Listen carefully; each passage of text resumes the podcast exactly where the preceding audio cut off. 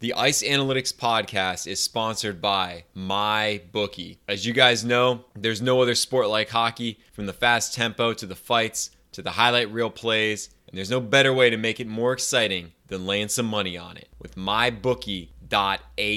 Nobody gives you more ways to win than they do. They have the best payouts and better odds than any other sports book out there. And I wouldn't be telling you this if they weren't the best. And if you join MyBookie now, they will match your first deposit 50% up to $1,000. That means if you deposit $100, you'll get extra $50 of free money. Just use the promo code THPN to activate the offer. Visit mybookie.ag today. Play, you win, you get paid. Just remember to use that promo code THPN. On this episode of Ice Analytics, I'm going to be looking at shooting and goals. What's the relationship? More shots, better shots? Find out. I'm going to be joined by William Lang, the curator of Icy Data, a website that specializes in hockey analytics and heat maps. This is Ice Analytics, proudly part of the Hockey Podcast Network. Welcome to episode 7 of Ice Analytics. I am your host, Matthew Arp. Excited to bring you the first part of our shooting discussion. What is the relationship between shots and goals? This episode is all about shot selection, shot quality. On Number Crunch, I'm going to be exploring some of the various metrics that capture this phenomena. How do we measure shot quality? Things like high danger and mid danger and low danger shots, as well as expected goals. And we're going to test to see which ones are the best for understanding goal scoring. On StatChat, I'm going to be joined by William Lang, curator of the Icy Data website, which does a lot of great work with event mapping, shot mapping, heat mapping. I'm excited to have him on to explain some of the metrics and methods and analysis that goes into the development of a hockey analytics website.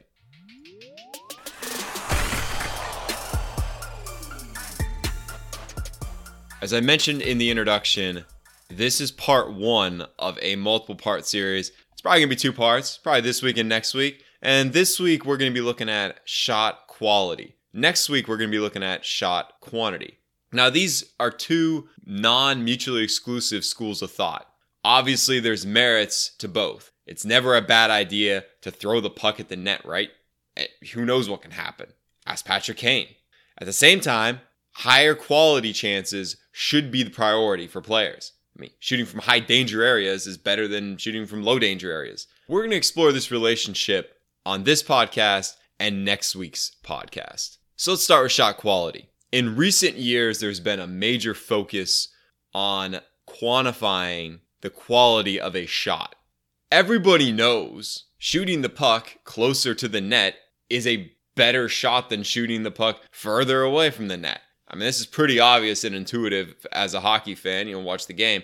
There's a good reason why fans are always holding their breath when you see a two on one developing and you know that cross crease pass is coming right in front of the goal area. You know it's gonna, you know exactly what's gonna happen. Everybody knows what's gonna happen. But being able to take that information the eye test, being able to know what a high quality shot is and quantify that and put a number on that has been a major focus of the analytics community the past five or so years. And the way in which we've seen this put together is a metric called expected goals, abbreviated XG.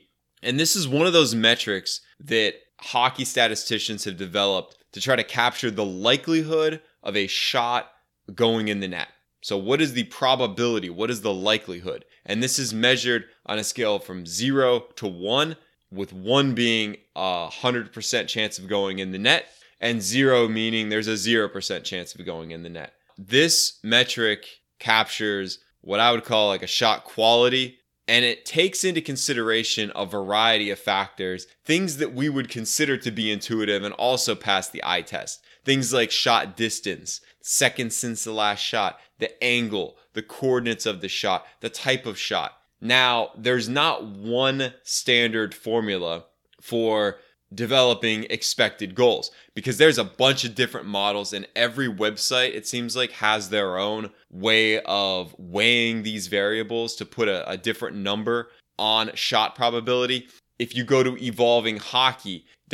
if you go to Money Puck or Corsica, or the one I'm going to be using this episode, Natural Stat Trick, they all have their own independent models that take into consideration slightly different factors. So if you go to one and see an expected goal percentage of, of X or Y, and then you go to another website and it has a different number, that's why, because they all have different models to measure these things. I am by no means an expert, and maybe at the end of this season, I'll actually sit down and evaluate all these different models and, and I can tell you which one performed the best. But uh, as of right now, I'm not I'm not 100% sure or 100% confident which one is more accurate or less accurate. They all seem pretty solid to me, but y- you know, I'm sure that there is one that performs better than the others. Just to give you a point of reference as to how this metric is displayed, typically expected goals is presented in a percentage format.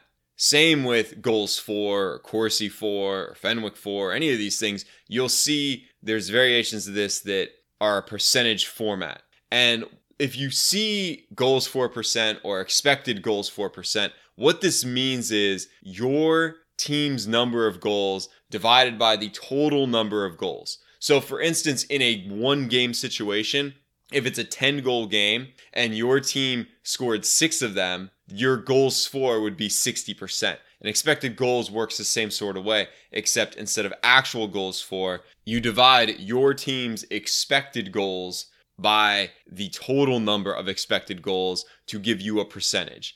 And for all these metrics, a good rule of thumb is you want your number to be over 50% because 50% means your number and your opponent's numbers are equal. And you don't want that. Like, you want to have slightly, at least over 50% production of your opponent. So, for instance, for an expected goals for uh, 55%, your expected goals output is 55% of the total number of goals.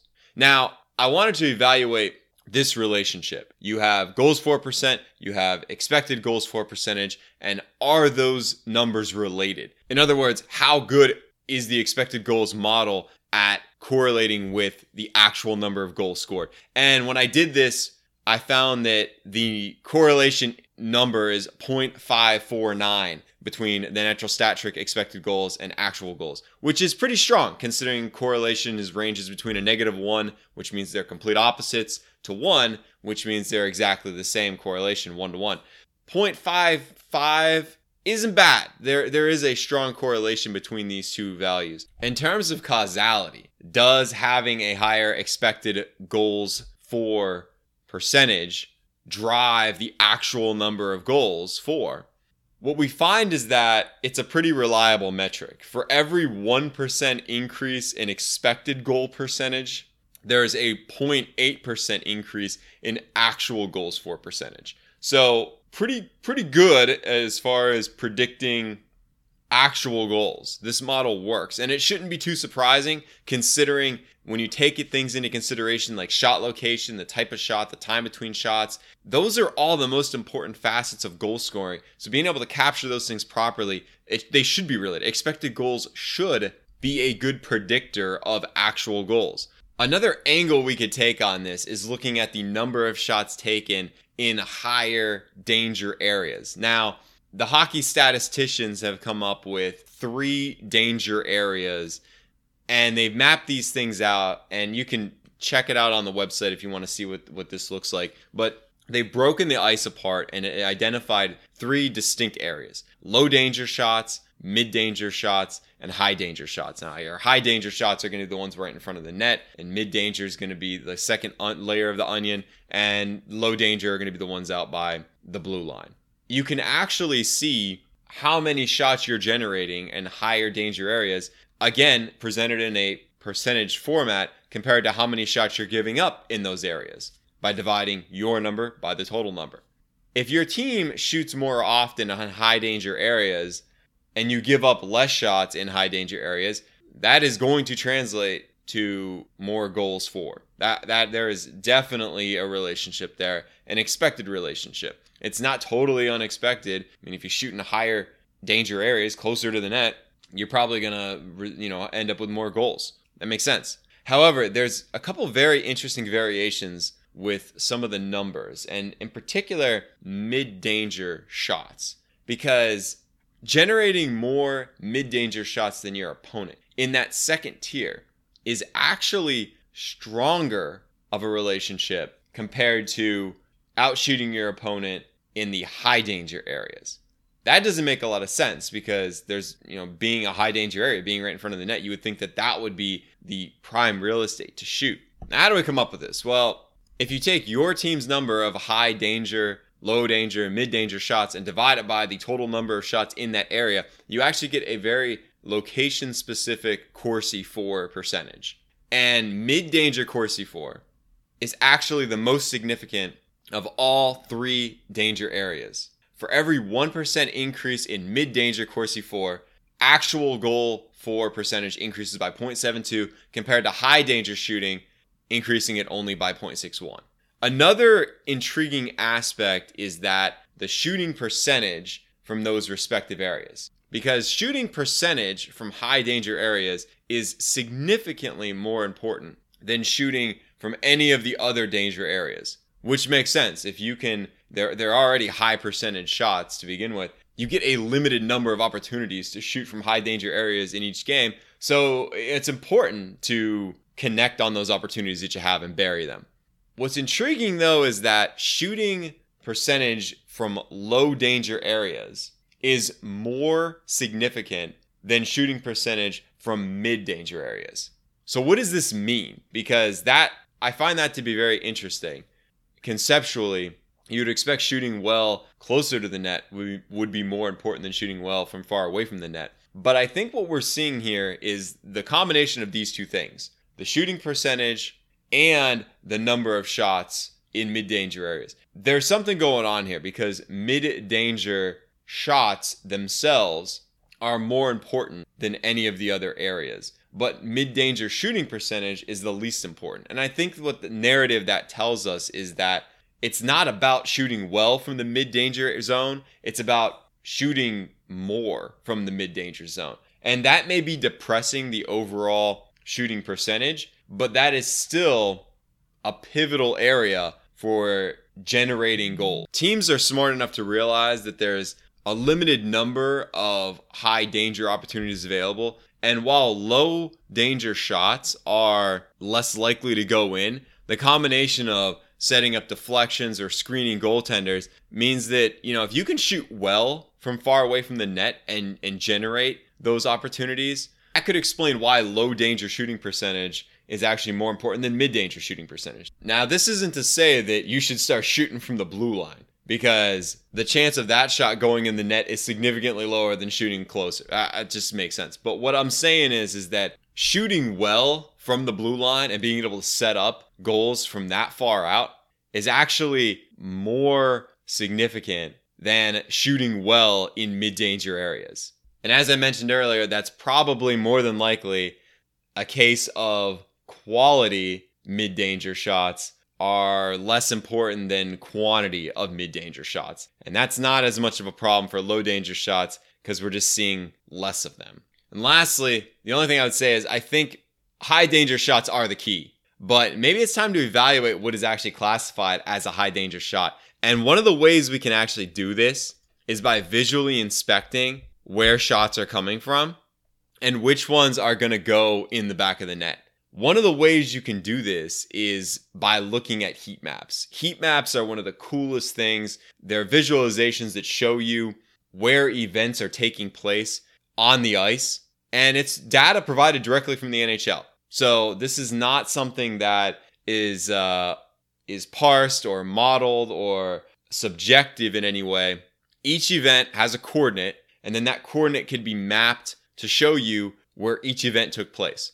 Where are goal clusters coming from? Where are shot clusters coming from? Heat maps use a lot of the same variables as that expected goals model I mentioned earlier, things like shot location and distance. But rather than numerically presenting them, they're showing them in a visual form rather than a probability number, like I mentioned earlier, from zero to one. It's a 50% chance of this shot going in the net, so it has an expected goal value of 0.5. That's fine if you're doing some sort of analysis like I did earlier, trying to evaluate the relationship between shoot shooting and, and scoring. But showing the clustering visually on the ice and, and where are these shots coming from, that is a really useful tool for a bunch of different applications. From a strategy perspective, it's another tool that can be used by coaches and analysts to find mismatches and be able to take advantage of goaltending. There's a couple different prominent websites that provide this data to the public. And I want to get into this heat mapping stuff with William from Icy Data. Today on Stat Chat, I'm joined by William Lang, who is the curator of Icy Data, a premier analytics website that offers some stunning visualizations. You can find William on Twitter at icydata underscore hockey and icydata.hockey. Welcome to the show. Thank you very much for having me. What has your journey been like working with hockey analytics and launching the Icy Data website? Uh, it's been super, super long and super difficult. I, I work as a software engineer, and so when you're working from you know anywhere from eight to ten hours a day in front of a computer, the last thing you want to do is then come home and continue to work on a computer, and that was what a lot of my life was like when I first started to make Icy Data. Is there anything that you wish you had known when you first started out on this project? Asking for a friend. Oh, absolutely. So um, originally, when I when I started Icy Data. It, it wasn't called Icy Data. It was called uh, assistantcoach.net. Um, A-S-S-T-coach.net. ASTcoach.net. It was, it was awful. Um, my wife came up with the new name for, for Icy Data. Um, and it's awesome because it's not, it's both a pun and, you know, Icy Data. It's perfect. Um, and originally when I started, again, it was just a passion project. Um, you know, I had seen websites like extraskater.net and War on Ice, and I thought, hey, I, I, I know how to do that, and so I, I, made my own. You know, I built my own scraper, an extremely bare bone website to display the data. It was just my own website, my own database, and it was all local. Like wasn't wasn't in the public. And then of course, a few months later, and I was super angry with myself. Darryl Metcalf, the gentleman behind extraskater.net, was hired by the Leafs. And you know, my thinking is there's no reason to make my work public and I'm not saying I would have been hired by the Leafs, but I removed any chance of that happening um, by not showcasing my work. So definitely get your work out there. That's good advice, and I appreciate that advice. We've seen a ton of development. I know you mentioned extra skater, but you know we've seen the analytics space the past decade just explode with a lot of different development in different directions. As somebody that I would consider an analytics savant, what do you find to be some of the most useful metrics in evaluating both team and player performance? So uh, I would not call myself an analytics savant by any stretch of the imagination, though. Thank you. Um, and despite, and as you mentioned, despite vast improvements to hockey analytics, it is still a very young discipline. Technology today allows hockey analytics to progress at a rate that is much faster than, say, when sabermetrics was invented and grew, but it's still very, very young.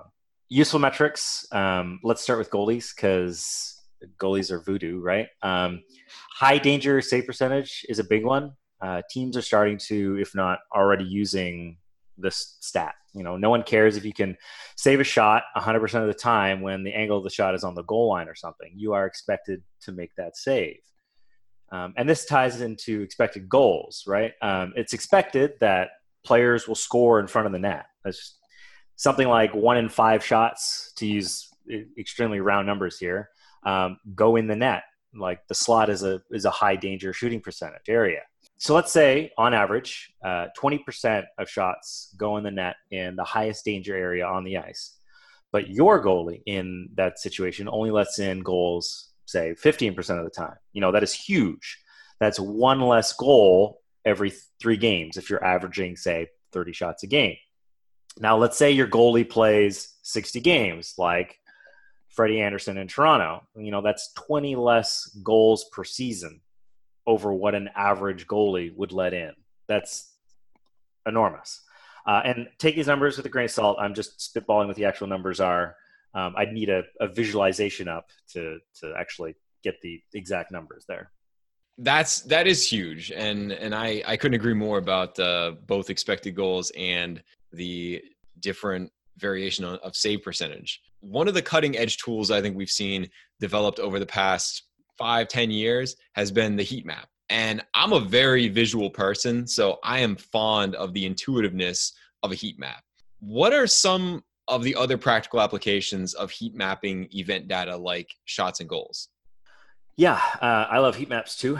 Um, you know, I work at Tableau and they had heat maps scheduled for a release and I couldn't say anything, but I would play around with it um, ahead of time and I was super excited to share that with everybody.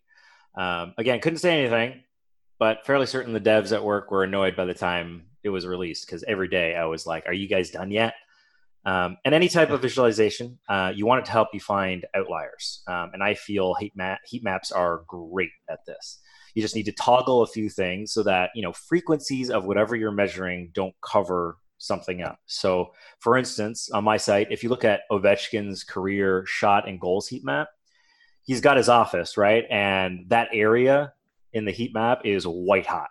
Okay. So you know he scores a lot from that area, but you don't know if there are any variations to where he positions himself. Like, does he move a foot to the left or right sometimes? Or is he higher up or lower?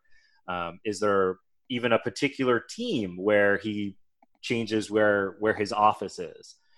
Um, and you can't do that because of you know how often he scores in that general area. So what you can do is then have like a, a, a dynamic frequency so that you can see those those small variations. I'm trying to do that with my site. Um, however, you don't want your frequencies to change too much because then it's hard to compare players. And just having a, a regular heat map of where goals are scored to tie into you know expected goals, you know that will easily show you high danger areas where players score. Um, so anything where you want to track frequency, heat maps can be really useful. Let's say turnovers and giveaways. You might see your team gives away the puck too much in the neutral zone compared to other teams. Uh, so heat maps are great at telling you the what, but not necessarily the why. You got to look at the why. What are the who are the players on the ice, and so on and so forth. Absolutely, it, it is definitely an invaluable metric, and if we think it's invaluable, I can't imagine what the teams that uh, are actually implementing these strategies think of, of things like heat maps. For sure, because they have a lot more data than we do as well. Definitely. So, as the analytics community continues to push these boundaries with new models and metrics, there's always going to be purists that question this work. And maybe I'm being a little generous because there's a wide variety of criticisms, but do you think that the analytics community could do anything differently to make the future of analytics more accessible to say to, to include more hockey fans of various knowledge? Yes absolutely.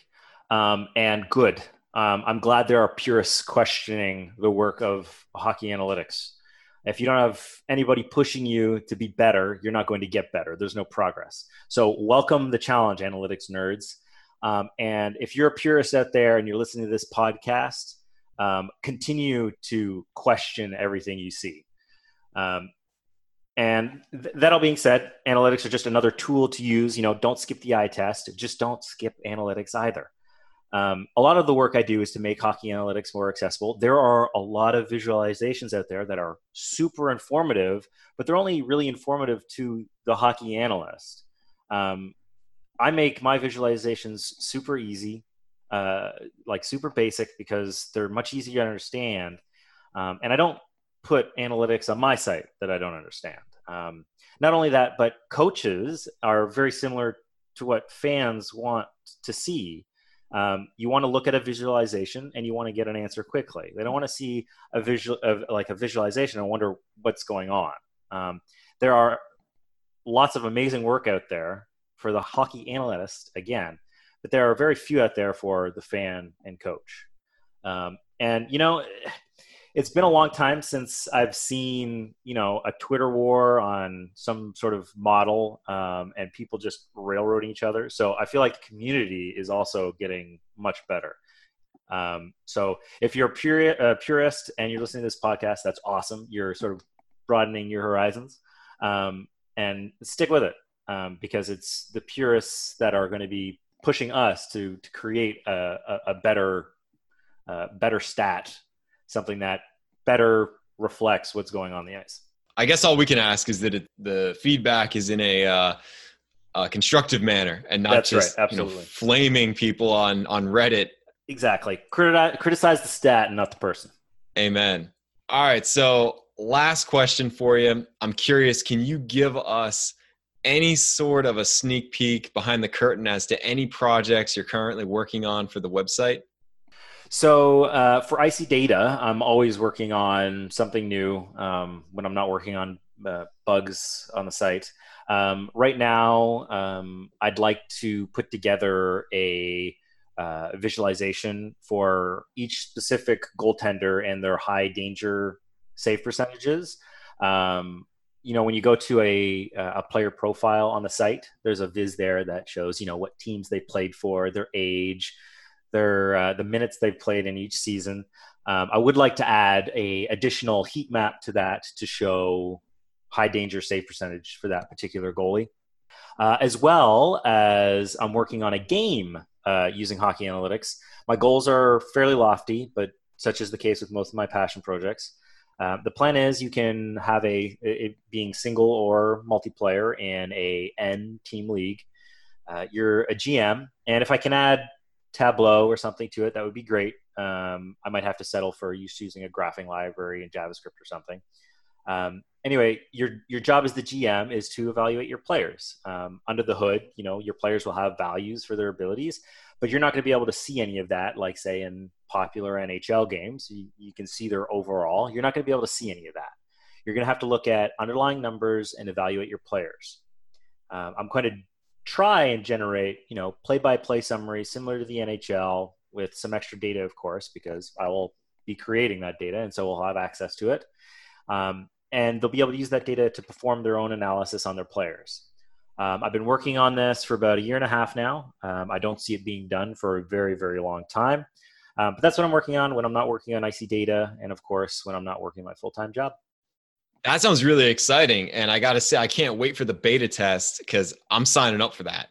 awesome. Thank you. That's great to hear. I want to give you the mic for a second, as I do all my guests. And if you have anything you want to shout out or plug, the floor is yours.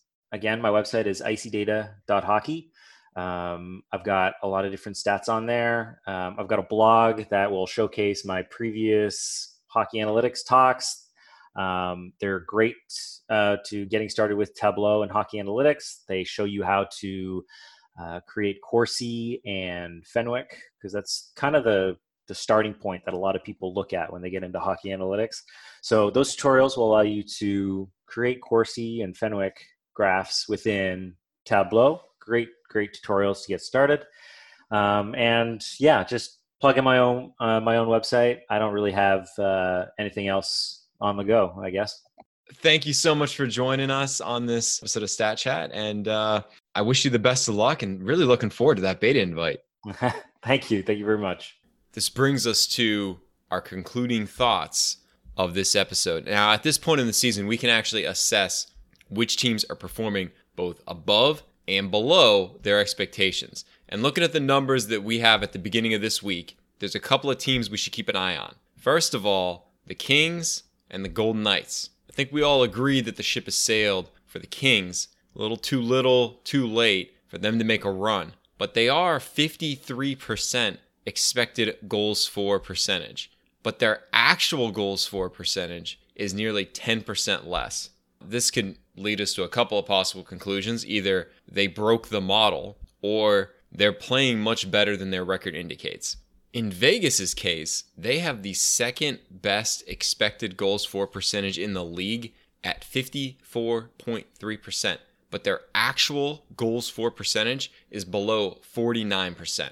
Expect both of these teams, or at least Vegas, to regress in a positive direction the rest of the season. On the other side of the coin, two teams that may be performing above expectations is Boston and Colorado. Both of their goals for percentages are outpacing expectations by about 7%.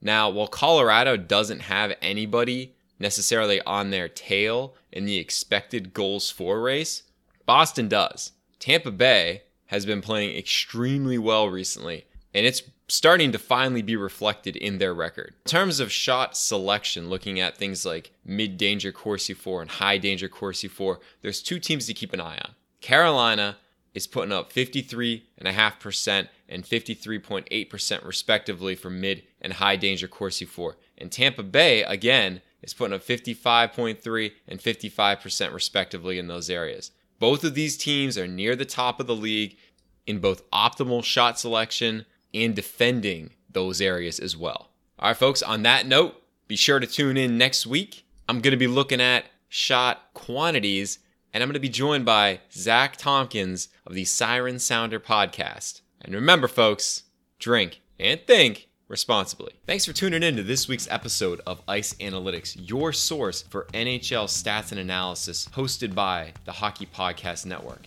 Every team, everywhere. You can find me on Twitter at Ice Analytics, and you can find the show notes at www.statsenforcer.com. If you like this episode, be sure to subscribe to our feed and leave us a review.